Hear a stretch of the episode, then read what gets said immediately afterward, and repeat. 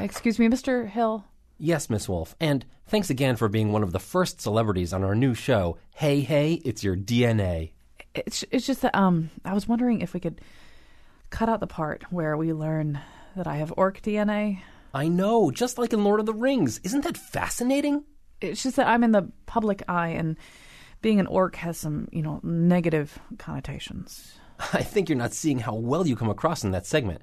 When you get the news that you're 116th orc, there's this split second where you look like an orc. But then this tenderness sweeps across your face, and the audience is going to say, Look at that sweet, lovely girl who just happens to be an orc. Part orc. It's just that orc has connotations of squat, Flat ugly. nosed, filthy, bow legged, sallow skinned, fanged humanoids with a taste for human flesh. Yes, yes, yes. But there's a lot of new scholarship being done on their art and balladry.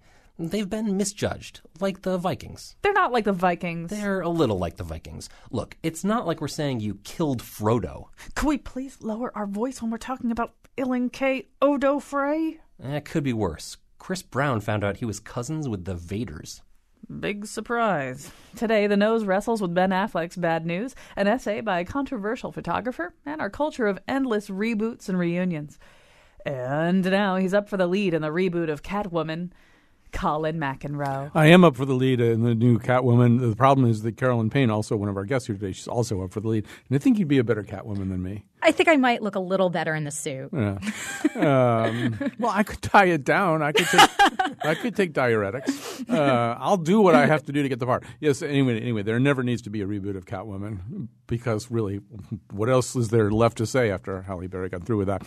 Anyway, we're not talking about that right away. We're talking. First of all, let me tell you who's on the nose. Well, you just heard Carolyn Payne. She is a comedian, an actress, uh, a, a dance impresario, and a dancer, and many other things besides. A blogger. Um, and we have Luis Figueroa. He is a professor at uh, Trinity College, and also over at Trinity College, running Trinity Cine Studio, uh, is James Hanley. That's our panel today, uh, and we're going to start out. I feel like we're going to have to work hard to come up with some disagreements about this, but maybe maybe we can find something, or you know, even if we don't disagree about it, James can wrinkle his nose more ferociously at it than the rest of us. Maybe that'll be the the, the big difference. So uh, Ben Affleck. In fact, as these, uh, as uh, you sort of heard referenced in that intro, Ben Affleck uh, was uh, to be on a program and is on a program called Finding Your Roots. It's a PBS show. It's hosted by Henry Louis Gates, and um, the premise, as I understand it, is that Henry Louis Gates kind of delves into your background and and and finds out who you really are, what your bloodlines really are. These days, of course, with DNA, you can find out all kinds of things about people. But Ben Affleck did not want anyone to know that uh, his great great great grandfather, Benjamin Cole, was a Georgia slave owner in the mid 1800s. And so he actually asked if that could not could be not included, and it apparently was not. Um, and the show's producer is, in fact, Harvard professor Henry Louis Gates, a very, very uh, acclaimed historian and thinker. And he apparently did acquiesce to this request because when the episode aired in October, uh, there was no mention of the star's slave-owning ancestor. And so, uh, and and I think it's Wiki. Is it WikiLeaks? Is this how we know about it? I think it is WikiLeaks. Yes. Yeah, Yes. everything comes from WikiLeaks. Everything from the collection from Sony Pictures. Right. Yeah. Uh, so because More of, to come. Yeah, because of WikiLeaks, we have the about this. So, so Luis, you were the first one to tip us off to this. I mean, what does this all mean to you? I mean, this is sort of right in your wheelhouse in the sense that a lot of the teaching you do is kind of about uh, about the history of the Americas and some of the things we're not all that proud of. Well, first of all, um, it reminded me of some stories that I uncovered when I was doing research for my first book, which dealt with slavery and after slavery in, uh, in a region in southeastern Puerto Rico. And um, I remember vividly trying to track down people who were descendant uh, not only of the slaves but also of the slave owners and other people in that area. And um, finally was able to track down some people, and um, one of them actually uh, had been led to believe in family lore for generations since the 19th century that they descended from a sugar planter who was a big slave owner in this region. This region is called Guayama. And it, when I met this lady, I had to disabuse her of this family lore because I said, no, actually, no. You're, you descend from this Spanish immigrant who was um, uh, someone who raised horses and, and drove like a cab in, in the town. has nothing to do. So there are people who actually feel proud of the things. They wanted to be slave They owners. wanted to be slave owners. They wanted to be descendants of slave owners. So I wanted to start with that one story because it's the opposite of Ben Affleck's, right? He doesn't want to be uncovered as someone who's descended from slave owners. And there are people who actually were proud of that. See, that's, that surprises me because, in general, my, my theory of humanity is that everybody in France has relatives who were in the resistance. Nobody collaborated. Everybody in Germany, you know, was Yeah. has no Nazi ancestors, and you know, it's kind of like that, right? Yeah, well, but, but there are people who do not focus so much on the fact that they were their ancestors were slave owners, rather that they were big plantation owners, and all that entails that, right? That there's a certain aristocracy. Uh, Gone of- with the wind, Yeah, basically. exactly, Yeah. and so that's that's another type. So I wanted to start by mentioning that story because it's on the complete opposite end of the situation with Ben Ben Affleck. Um, we are not responsible ultimately for what uh, our ancestors did in certain ways. I mean, so um, if I one day was ever to uncover a situation like this, well, you know, so I'll talk about it. Why try to hide it? Uh, that's not a very intelligent way of dealing with it, really. Well, I'm, I'm saving James for last on this. So, Carolyn, you're an entertainer. Um, you could at some point be asked to do something like this. Uh, would you be? I, I, does Ben Affleck have a leg to stand on, or for that matter, does Henry Louis Gates have a leg to stand on? I, I mean, I think that the nature of a of being in the public eye is to kind of want to cultivate the image that the public has of you to the best of your ability. Um, and if you're going to agree to do something that's going to be digging in your past, I mean, this is the equivalent of like having a camera over and letting them go through your closet with you mm-hmm. it- you can't you can't get upset if when they find embarrassing things. You have to be like, yeah, that's right. I wear tie dye sometimes. It happens. I don't. It's just. It's kind of like he agreed to do this. He can't be upset with what they find, and he he can't be held responsible for his ancestors. I mean, it was a completely different time period, and. Uh, I, I just think that him trying to cover this up is sort of more embarrassing than Well, also also embarrassing, and I hadn't seen it until this morning. But there's actually the, a clip that, that I saw. I think it's up on the CNN website from the show itself, where we do see Ben Affleck preening over the fact that he had a Revolutionary War ancestor who was a significant patriot, uh, as they say, and. You know, You can't have it both ways. You can't be all excited about the good guy, uh, or the at least theoretically the good guy, and and then uh, cover up the bad guy. So James, take us even deeper into the abyss that this this represents. My my thought about Ben Affleck has always been I couldn't quite put my finger on it, but I always felt he was sort of vaguely interesting as an actor, but I never really like. I look at somebody like um, like um, Jake Gyllenhaal, for example, and and how he descends into the incredible complexity of his characters. And I always thought about uh, Ben Affleck. He was he- seemed interesting, but somehow skating on the surface.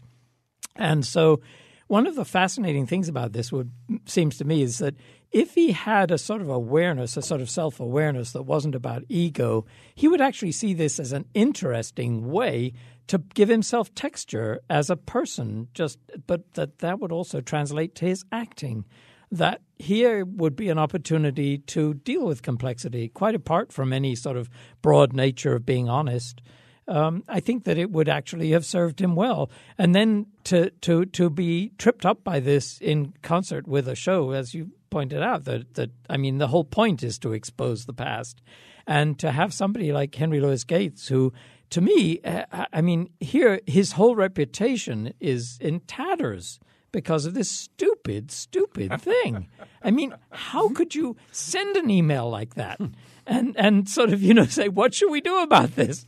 Well, that's sort of like inviting the executive in Hollywood to say, oh, no, please, he's a big client. Don't say anything. I mean, it just, the mind reels at that possibility. You know, I hadn't really thought about the connection between art and life in, in that way. And when you think about, I'm thinking about his signature roles now, and quite frequently he is kind of the one who's sort of pulled along in an odd way, as opposed to, I mean, you know, in Goodwill Hunting, it's really Matt Damon, and then he's just kind of this guy. I, this is going to sound awful. I still think of him as I'm like, oh, Matt Damon's sidekick. You know, He- he, he was sort of the little bit of that. that.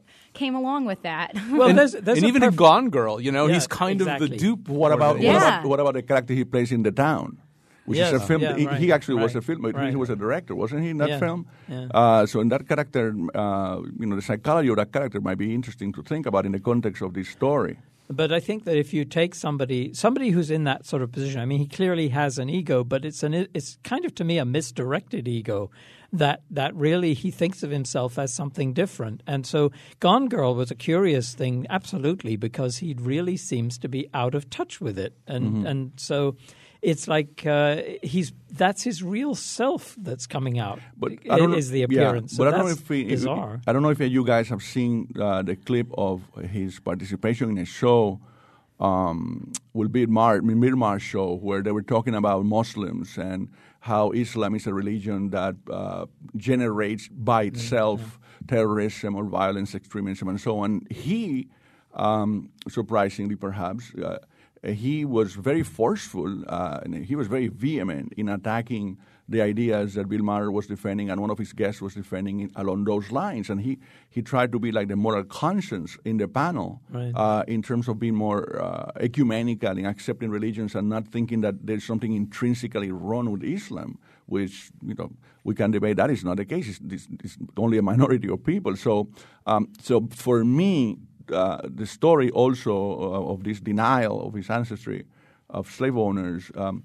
was a big contrast with that kind of like self-righteous, in a way forceful, ethical person attitude that he had in, in the Bill Maher show. You know, I was aware of that incident, although I, I refused to watch it because to me, the definition, the, the epitomization of public discourse drained of all meaning would be a debate between Bill Maher and Ben Affleck. I sort of feel like, really, is that really kind of like Ben Affleck is somebody we need? We need he needs to be heard from. And I, I have got the feeling about that particular incident too was that it almost like they went out, the, the show's producers went out looking for a, a foil for this to mm-hmm. create that actually, and that that you know as if there was a specification, you know, that you do this kind of thing, and it goes to the heart of what I'm saying about Ben Affleck as an appearance publicly. I mean, I don't know about him sort of privately, but as a, I think that this incident has revealed something about him privately. But his whole public image is something that is very carefully arranged and carefully carefully set up.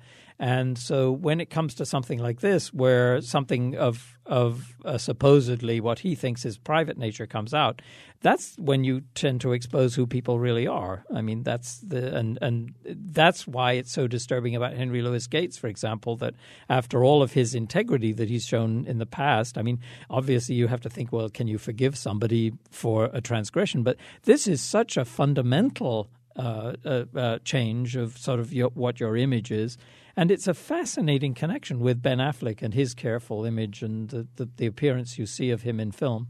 It, it, it is, you know, I mean, first of all, yes, it's a big disappointment. I mean, Henry Louis Gates, this whole, as, as James and Luis are both saying, it's the mission of this program, apparently, is to call our attention to this kind of thing. And all it took was a big celebrity to knock down all those intentions. Uh, I mean, and I bet you Henry Louis Gates does have the courage to stand up to all kinds of other enormous barricades and menaces in public life, but not a celebrity. That's just, but you know, I mean, the thing about the acting is really interesting, the thing that James is saying, because it is, acting is sort of going there right? And you think about Michael Fassbender as a slave owner in 12 Years a Slave, where it just is, he's so fearlessly able to put on the, the just to wear that evil, you know, and you just realize he he's just going there. He's really exploring the the br- brutality of this man, and you realize if you're Ben Affleck, if you're going to skate past stuff like this, you, you may never do any really great acting. Yeah, y- you're going to skate past it when creating that character too, um, which I I do kind of feel that way about Ben Affleck as an actor. I, I agree with you, James, that it- it- he's more. It, it there's a surface that doesn't ever get penetrated with him, but I think. A- As an actor, and, and I know for me, especially with like comedy stuff, it's the stuff that makes you vulnerable and, and kind of those like darker, the darker sides of you that you tap into, and The things that that's, make you afraid yourself, and Right. that you can show to other people. Exactly. And the things about yourself that you don't like or the things that you don't want to be there are the things that you can tap into and create these very real and vivid characters. Yes. All right, keep that in mind as we plunge into Sally Mann in just a second. But hold on, let's uh, talk to Ray in Tolland. Hi, Ray, you're on the air. Hello, Colin. What's on your mind? What's on my mind is when I first heard that thing about uh, Ben Affleck, what I thought of was the fact that so many Americans, particularly anybody who has ancestry going back to the 18th century, so many white Americans had slaves. It was common in Connecticut. It was common in the uh, all, all through the North and the South. Even small farmers kept slaves, and many of us, including me, have slave owners in our past.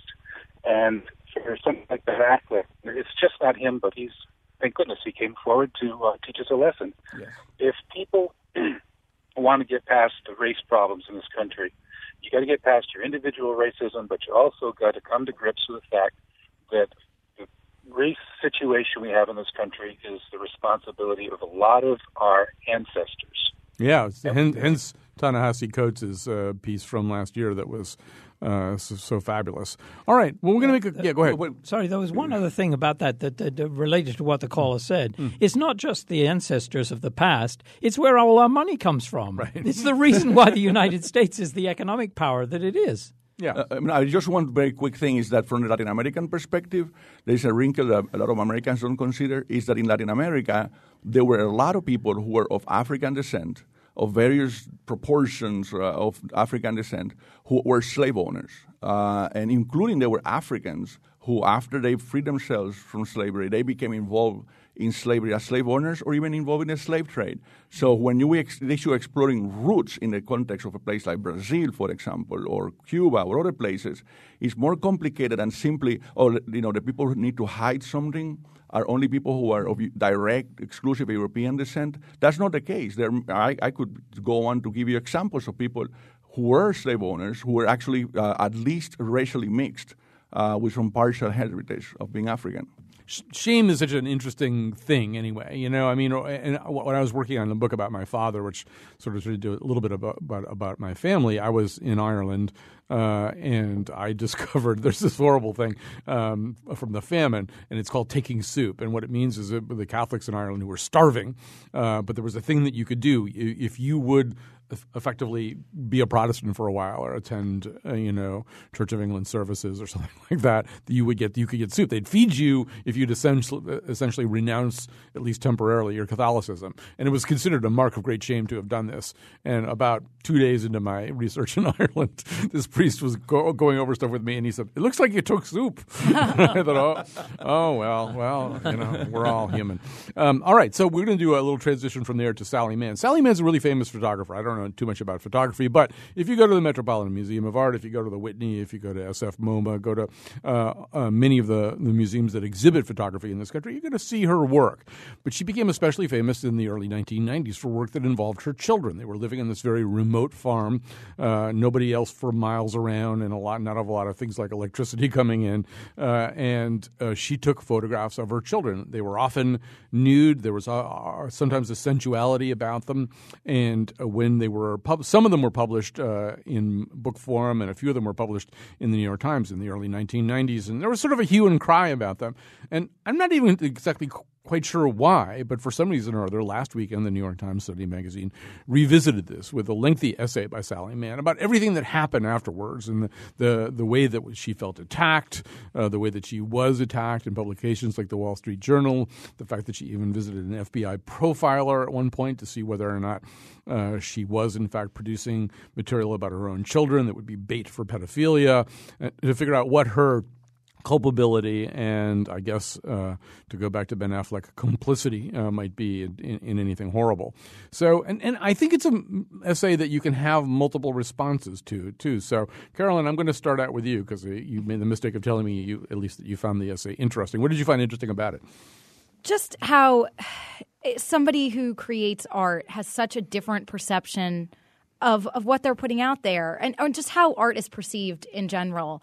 Uh, that you know what I'm seeing in something is just it's a totally different experience than the person you're standing next to, even though you're experiencing it at that exact same moment. So I just found it fascinating that this woman, uh, in in looking through the pictures, uh, I can understand uh, in some ways where where some of the controversy would have come from and I, I, was kind of more shocked that she sort of seemed to have be so clueless about it in some ways that she was like, I, I just didn't think that that could happen. Um, but at the same time, I loved that there was she her art was just driven by this this innocence, and this is how she saw the world and how she wanted to portray how she was depicting her kids. But I really, I, I was just fascinated from, um, you know, the the art perspective of how art can be seen so differently and so drastically differently. So yeah, one of the tensions in the essay obviously is she's a mother. Uh, of these kids. She's a photographer of these kids, and she splits those two roles up in the essay. She says, "Really, when I'm doing one, I'm not so much the other." And then she asks, "But am I responsible for the way in which my art is perceived too? I know what my intentions are in art. Am I? Do I bear a responsibility for perceptions that were never placed there in the first place?" I don't know, James. Did you find anything interesting about her argument? Yes, I, I mean, I do. I, I sort of sympathize about it, but I agree with Carolyn that, it, that it's like you've really got to have an awareness that, especially now, she's writing now, to have an understanding of exactly what was going on with pictures that certainly to some people would be pro- provocative. And I think that one thing you have to recognize as an artist of any kind is that you have to be ready to deal with the consequences of provocation because that's what makes you an artist in a way, that you're taking a chance with something that you believe in. And she makes a very good argument uh, for her art, but I think there's a certain naivete and almost sort of wounded sort of sense of being misunderstood that that this could come out in a different way and that she could be victimized by you know crazy people online and pedophiles and people who would see it as an exploitation of her children and so on. I think that um, there is an innocence to it, and they're very beautiful pictures. But I think that you have to see that you're going to have to fight for this, and I, I I'm a little disturbed that she sees it as a sort of you know surprise like this. Wait a minute. Um, hmm. Maybe I, I, I, did not read the article correctly, but um, uh, was her intention to provoke? I mean, let's say on like Mapplethorpe uh, with the crucifix in a liquid that shouldn't be put in, uh, where he in, clearly he was intending to provoke no, uh, was I her don't intention? I, I, I, I, don't think it was to provoke. Well, the interesting thing about Mapplethorpe is that the Mapplethorpe, some of the provocative exhibits of Mapplethorpe came out at around the same time that this, yes. yeah. these pictures came out. And so there's also the fact that you've got this new presence, which is the availability of image everywhere all the time. Yeah. And so everybody can see it. And, eh, you know, it's one thing that if you're a photographer who's taken this, this series of pictures that you put in a book and it goes into a book that's selling selling for $100 and hardly anybody actually sees it. And it perhaps causes some kind of a stir, but these pictures became very different. They because of the internet, it, it, it's something entirely different. But so, I, I, think he's right to bring up Mapplethorpe too. I, I, just because she feels very lumped in. Let me just quickly say, uh, if you read this essay, if you have thoughts about it, our number 860-275-7266. 860-275-7266. Uh, but do so quickly because we won't be able to stay with this for too long. But you know, I think part of Sally Mann's argument is I got lumped in that this was sort of Mapplethorpe was hot, but also Andres Serrano is the is the artist who put the crucifix right. in oh, the in okay. the urine. So, so, I got it wrong. Uh, and, but that was also right around that time. Uh, Karen Finley was the so-called chocolate smeared woman. I didn't mean to but, look at you when I said chocolate smeared woman. Um, that's the result of the leveling effect of the internet, though. That's yeah. bound to happen because but, there isn't actually the, the, there's a vast number of people who are looking at these images who are not making any distinction between different artists. Well, and these even. these pictures were pre-internet exactly. time. That was mm. yes, that. exactly. So, and my one of the other things that I was fascinated with in the article was where she talks about her children who are the subjects, and she calls them actors. She says that when yeah, they, yeah. I thought that was really interesting that she would imply that they're creating these characters for her. Um, you know, I, I, did wonder why her children were always running around without clothes on, but they live in the woods, and it just it seemed, but it wasn't. But that's the point. Even though these photos uh, do you know I, I get where this can pull that like law and order svu sort of vibe mm-hmm. but it doesn't because they really they they really are just so such beautiful quiet captures but the children's reaction to them and how they see themselves in their bodies like her daughter who didn't want to wear a dress that you, when it when she moved her arms it like showed part of her chest and right. she was like a young kid and the, the the artist her her mother was kind of shocked that she would feel such you know so ashamed. Well, and the, so, the, the, that incident it comes up because they're about to go to an exhibit of these photographs, Right. And it turns out that Jesse doesn't want to wear a, um, a dress where her chest is a little bit visible through the oversized armholes. And one of her friends says, "Jesse, I don't get it. Why on earth would you care if someone can see your chest through the armholes when you're going to be in a room with a bunch of pictures that show the same completely bare chest?" And she says, "Well, that's not my chest. Those are photographs." So she's making the distinction that her mother wants her to make. Yes, Well, yes, exactly. That that that's a very crucial thing. That I mean, especially if these kids are growing up. I mean, I don't know if they were homeschooled or whether how much contact they had at the time with other kids. But I mean, it, this this is sort of like a the the the raising of the kids in that environment and the taking the pictures is almost like an art exhibit in itself. I mean, it's a it's a it's an expression of art, and everybody's a part of it. And and there were curious little details, like when the Wall Street Journal ran that article uh, with a with a picture of the naked child with black bands on the on parts of the body. That uh, she wrote, the the child wrote a letter complaining to the Wall Street Journal, and it, it, it- there's a sort of you know like Well, it- pa- pa- intrigue upon intrigue Yeah, well, as no, to I mean, how this that would have been I an think- interesting right. house to No, grow but up You're not Yes. getting But- any dessert until you write a letter to the Wall Street Journal. No, no, but I, I- but I, I think I you see. I, I think that uh, what happened with that picture that was the article was a very, very, very uh, devastating critic, uh, critical article against the pictures, um, and they published this picture of her daughter, one of her daughters, uh, without her permission.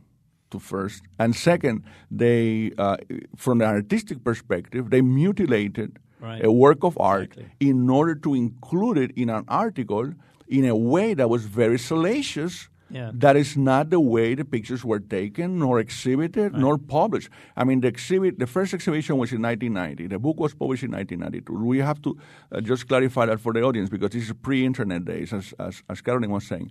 But the, what what happens is that the way they circulated by others as part of their critique. And, and in that sense, I mean, one of the, the, the, the quote that I wrote from the article that I thought was very useful for any conversation about this is, uh, quote, uh, it is her response in this essay in the New York Times. It is a banal point that no artist can predict how each image will be received by each viewer, and that what is devoid of erotic meaning to one person is the stuff of another person's wildest fantasies. So to me, really, a lot of the critique of the pictures speaks more about the mindset of the people who wrote the critiques, of how they saw the pictures, what they put into them.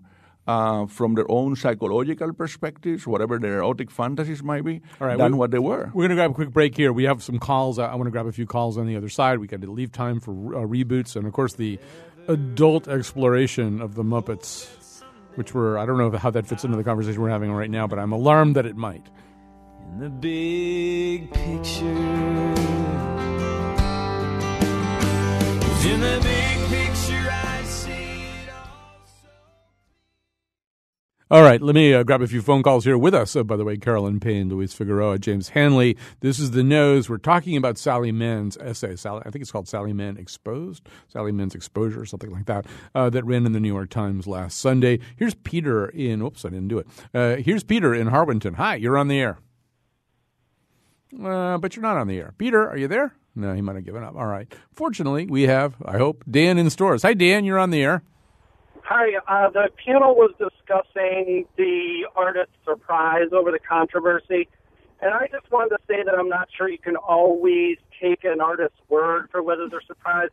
I think artists, when they can't gain attention for their work just on their merits or they can't rise above their colleagues, they do something controversial. And, and, and when they say they didn't intend for it to be controversial, I I think that's a little bit of a defense.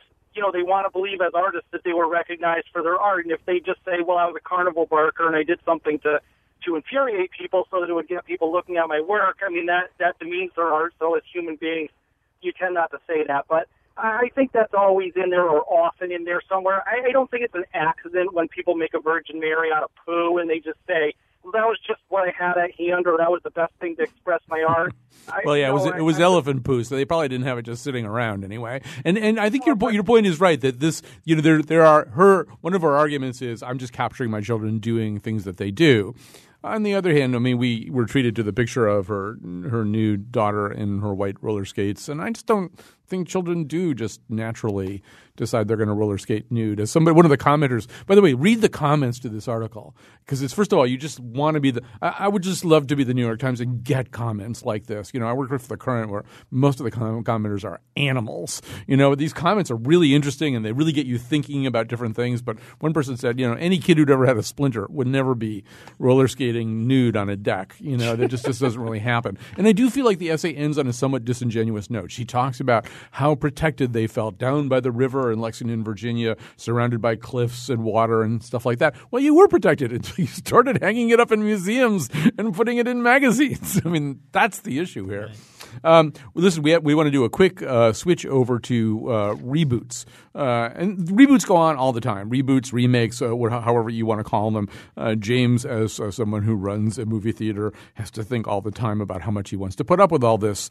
Uh, Tucker Ives wrote, uh, I know there's always a lot of discussion about lack of creativity, but there's more of an obsession with reunions and not just one off primetime TV specials. This week we have Full House, but we've also seen it with Arrested Development and Community in a re- weird way. Boy Meets World. These are all TV shows that are being, are being rebooted. Movies are rebooted all the time as well. And then we've been informed that the Muppets uh, are coming back, but the, this time the Muppets will be well. The Muppets never went away; they don't have to come back. But this new Muppet thing is apparently going to explore.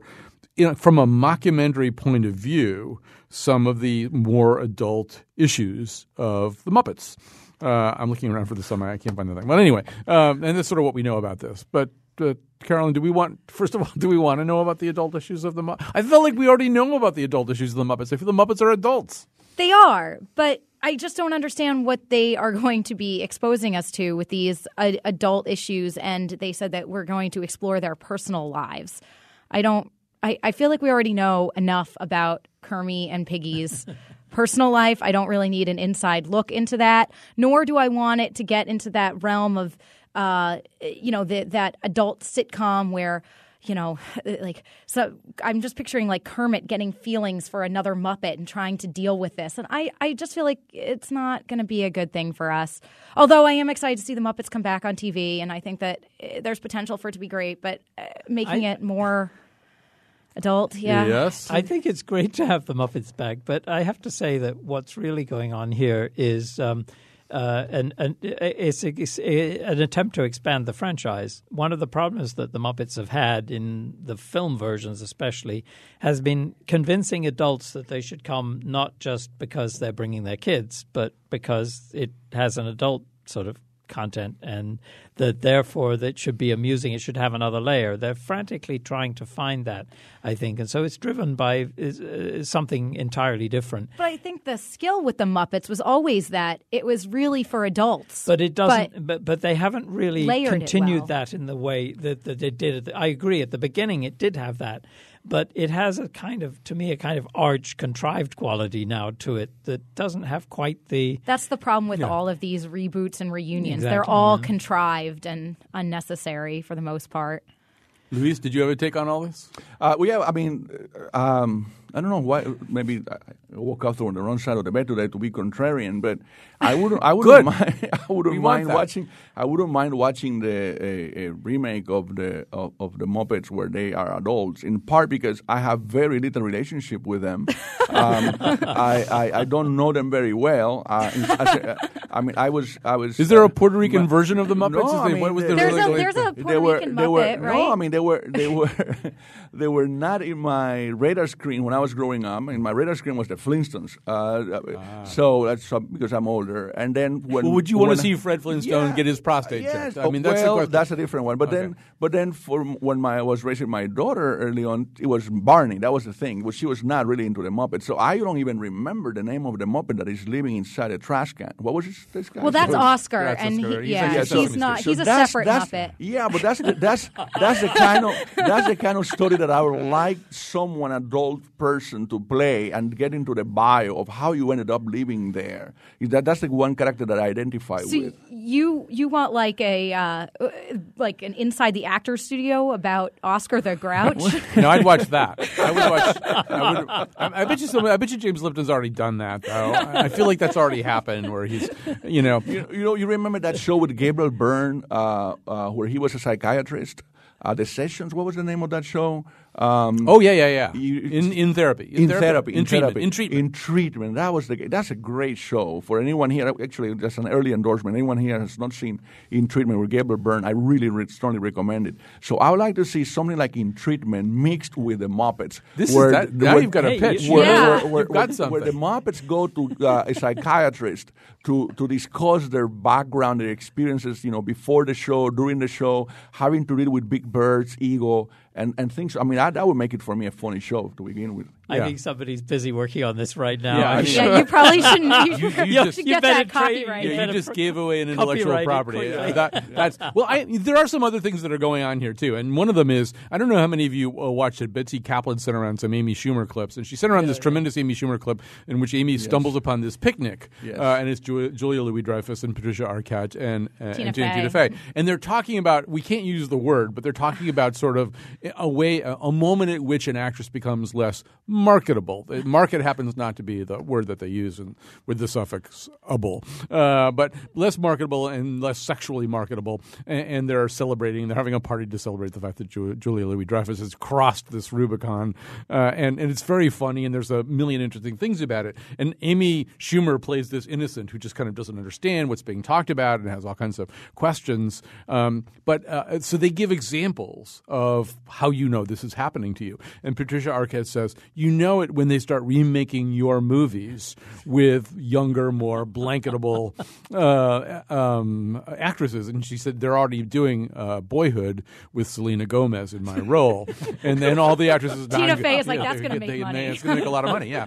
Um, and, and I hadn't really thought about it that way before, but there's this kind of idea that, I mean, I think one of the things that, one of the adjustments that, that's represented by that, that does really happen too, Of right? Yeah. it happens all the time. I mean, this is one of the bedrock principles of Hollywood agents. That Hollywood agents who drive this whole thing are really, first of all, you know, they're scanning constantly to see what the next possibility is to redo something, to redo a franchise, and it's cheaper to redo a franchise for lots of reasons. And one of the things is it's also recognizable out in the market. So if you can pull it off, you can do something that needs much less publicity than would otherwise be the case. It's part of the very nature of popular entertainment that you do that. and it taps into the nostalgia factor. Absolutely. And people, yes, the nostalgia factor, people look fondly back on the past. And so, and then there's a new generation of people who may discover it. And this is something that we go through in more intense cycles periodically in the film industry. It's like sequels, for instance, you know, that you'll have the, the, endless sequels that are expected to perform in the marketplace then they begin to falter and then you begin to start seeing some new material Well, I feel like it's my age group specifically that is seeking and, and, and kind of really pulling in these uh, these like reboot reunion things because all those shows like Full House, Boy Meets World, you know, even the Muppet Show, these were things that I watched, and now you know, it's it's like my age group is that that internet, the millennial, and we're just kind of seeking sort of this return to. Well, and and there's a there's a reassurance in that too. There's a kind of reassurance Although I that you that Boy Meets World reboot that they did and where now like he has a kid is terrifying to me because I'm the same age as that like I grew up with those people like we were in junior high age group together See, now we are all Luis Figueroa. None of us have any idea what Boy Meets Someone World out there is, is with me. or Full House. I, I have. I am as estranged from Full House as Luis is from the Muppets. They just weren't sort of part. Uh, I mean, I had to write a joke about Full House earlier this week. I had to look up some names of characters. I had no idea. Really? Like, I just don't know anything about Is that. in Full House something in poker? Well, there's not. That's the only Full House that I it's, know. it's not about poker, however. But I do think, I mean, one of the things we know is that it's not a completely depraved activity. There are good reboots, there are good remakes. I mean, the one that I always come back to is he- the Heaven Can Wait. Is you know, I think every bit as good, if not better, than Here Comes Mr. Jordan. Uh, I mean, it's just absolutely brilliant, and the fact that it's based on old material, uh, you know, I mean, doesn't completely damn it. I mean, you could probably come up with your own examples. Yeah, I uh, think there are a lot of examples where it does succeed. I agree. I mean, I, I, I think that it's always going to happen, and you have to be discriminating about what you what what is interesting that isn't just a rehash. That it actually takes it somewhere new. Um, I mean, uh, one of the examples on TV with uh, sort of personalities driving it would be Star Trek. I mean, Star Trek, which transformed itself and actually morphed in different ways and brought in different characters and different shows and um, managed to actually expand its franchise en- enormously over the years because it was really interesting. It was well written for a period, and the characters were very identifiable, and that had a connection back to a f- previous generation of viewers, and new people were coming on. It's that kind of thing that if you think about the original producers who wanted to pull their money out of Star Trek, and then the great gold mine it turned out to be for Paramount later on. I mean, that's a lesson the industry is constantly aware of. Yeah, there's another angle about reboots that I was thinking about um, last night and this morning, and that is not in terms of media production of film or television shows, but in terms of actually their people people's lives, uh, how people try to reinvent themselves.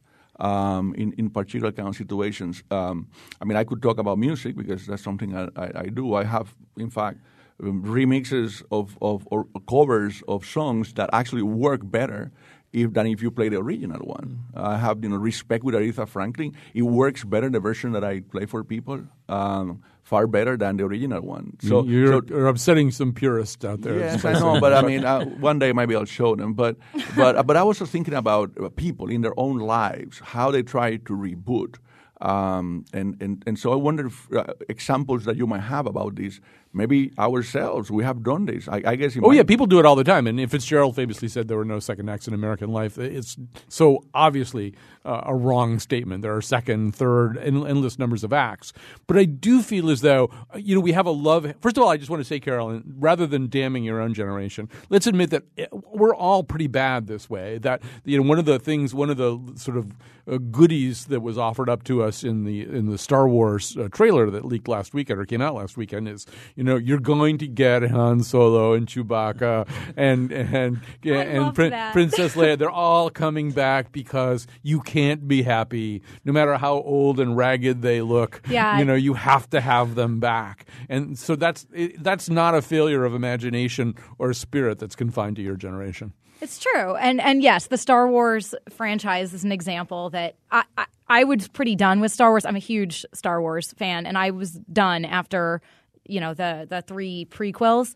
But when I found out that they were in, incorporating the original actors, it made me excited about this because it is it's that reunion sense. And you know, I I guess that, you know they always say like the older you get, the more you want to be around and to know like the people you knew when you were young. Mm. I think it's that kind of that kind of sense. You know, two shows that I definitely like to see reboot. Hmm. One is Twilight Zone, and the other one is Twin Peaks. Well, Twilight Zone Twin Peaks, they tried to. Yeah, I think they've tried. Try, in fact, in fact They did I, should- I actually, think they, they- are going to do it. Aren't well, they? I should. I think they should hire Lars von Trier to do Twin Peaks, a new version of Twin Peaks. Luis, That you are brimming with really good show business concepts. really, you should just get on a plane to the coast Yeah, and just right take now. meetings. Yeah, Just Stop on. talking Just now. stop talking to us and Listen, start I, taking I'm gonna, meetings. I'm gonna take your advice. As soon as I turn in grades in May, I'm moving to LA. you I- I absolutely got to do you. that. I All think it wasn't it David David Lynch pulled out of that project. I think. I think, did. I think he He did, did, yeah. he did, he did. Uh, all right, we're going to take a quick break. We'll come back with endorsements after this.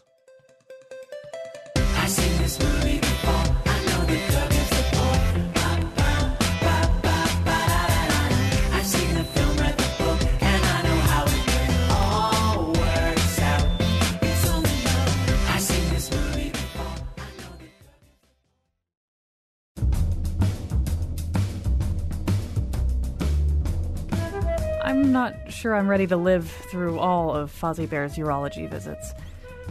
Today's show was produced by Colin McEnroe and me, Chion Wolf. Our intern is Kelsey Bissell. Greg Hill appeared in the intro and tweets for us at WNPR Colin, and the part of Bill Curry was played by the Swedish chef. For show pages, articles, and videos of the Faith Middleton Show staff and the live action reboot of Clutch and Cargo, visit our website, WNPR.org. On Monday's show, The Scramble catches up with the weekend. And now, back to the nose. All right, it's time for the part of the nose. Uh, every once in a while, just for copyright purposes, I have to say I stole this idea from our friends at the Slate Culture Gabfest. So this is an idea stolen from the Slate Culture Culture Gabfest uh, called endorsements. So James, what have you got? What would you like to endorse? Well, at Cinestudio, we have a couple of uh, festivals coming up. A really interesting one on sa- this coming Saturday at 5 o'clock, the Real Youth Hartford Film Festival, which is uh, films made by uh, the Hartford school students, and they enter them in the festival, and they have a competition competition that night, and uh, it's really a fun experience to come to that. And it's free admission starting at five o'clock on Saturday. Then the following week we have a another festival, a Trinity Film Festival, which is filmmakers, college filmmakers from all over the country who enter uh, their, uh, their their their films, and that uh, the festivities begin at four o'clock uh, on May second, on Saturday, May second. All right, uh, Luis, what have you got for us? Uh, well, I finally uh, was able to finish uh, these seasons of uh, House of Cards. Um, and I must say that uh, it was impressive in the storytelling, especially the last four or five episodes of this season, from episode like 35 uh, to 39. Uh, and and I want to endorse it because the cinematography, the editing, the, the, the acting, and and two of these episodes were directed by Robin Wright uh, herself, and she did a masterful uh, job. And the other one, the two of them were also directed by Agnieszka Holland, who's a Polish director, veteran Polish director. And and so if you have never uh, gotten into House of Cards and so on, well, maybe this is a way for me to try to stimulate you to doing if you haven't caught up with season three of this year's season. I strongly recommend it. It's, it's beautiful. It's almost like a film. It's not just simply television. All right, Carolyn Payne. Uh, well, it's kind of a offshoot a little bit of what Luis said with Robin Wright Penn directing, um, or Robin Wright, I guess she goes by now. I am involved with the uh, Women Only Film Project, and it is uh, based here in Connecticut, but has uh, films written by women, and it's all written by women, directed by women, uh, female crews. So it's a really cool thing to be part of, and I'm really excited to be part of that. So keep an eye out for. Um, they're going to be doing a festival connected with that, and um, and all sorts of great women in the business empowerment. Um, also, uh, really quickly, the Trash and Fashion Soiree. Uh, by my friend Amy Murley. It's the fifth year. Uh, that is tomorrow night, Saturday night. They have um, a trash and fashion show, and it all is about educating about sustainability and is really a fun event. All right, and that is where? Uh, and it's at City Hall tomorrow night. City Hall tomorrow night. All right. So uh, I've got a few things here. Um, first of all, um, there's a musician who's worked in Connecticut for a really long time. Who his name is Don Sineti, Don Sineti and he, Don Sineti is he isn't just a guy who sings sea, sea shanties. He like is a sea shanty. I mean, he is he kind of is that. And apparently, he's had some terrible health problems over the winter. Uh, and like a lot of musicians, he probably doesn't have very good health insurance.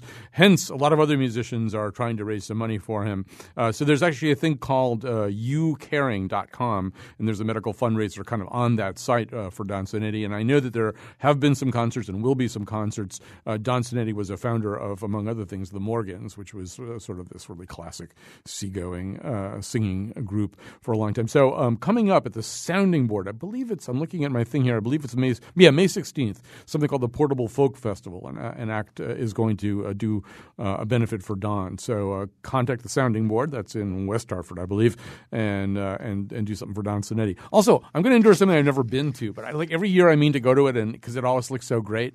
It's called the Daffodil Fest in Maryland, in Mar- Maryland, in Meriden, and, and the people who put it together. I mean, I know they put a lot of work into it, and they have fireworks, and they really pick out the music groups. Like some of the really best local music groups are there. So uh, I'm swearing this year. Well, I better not, but I think I'm going to get to the Daffodil Fest, and then so yeah, I've got time for a couple of other things. Just to piggyback on Luis, uh, um, if you finished House of Cards and you crave something kind of like that, then you have to kind of know somebody. But there's this Danish series called Borgen, which is, I think, actually better than House of Cards. But anyway, it, it's it's fabulously acted. The thing is, I don't think you can stream it on Netflix. You might could only maybe only get the discs that way, or know somebody who's got the boxed set or something. I mean, you sort of almost have to know somebody uh, to get Borgen. Uh, but it, it really is good, and it really is worth it. And you learn a lot also about things like uh, Denmark's rather strained relationship with Greenland, which I didn't know anything about.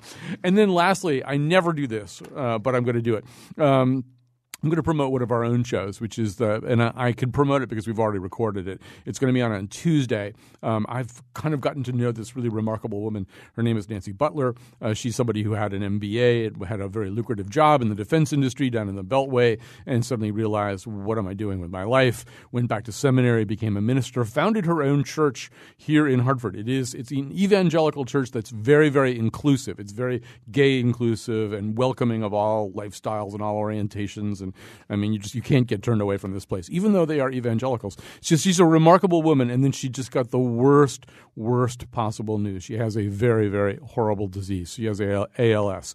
Uh, we had a one hour conversation about this. It's going to be our Tuesday show. It's something I'm a, I'm I love all my shows, all the shows we do, and I'm but I'm especially invested in this, and I think you're going to meet a really remarkable person if you tune in on Tuesday. So so don't miss that one. It's Tuesday. It's Nancy Butler, and thanks to James, and thanks to Luis, and thanks to Carolyn. We'll be back on Monday with the Scramble.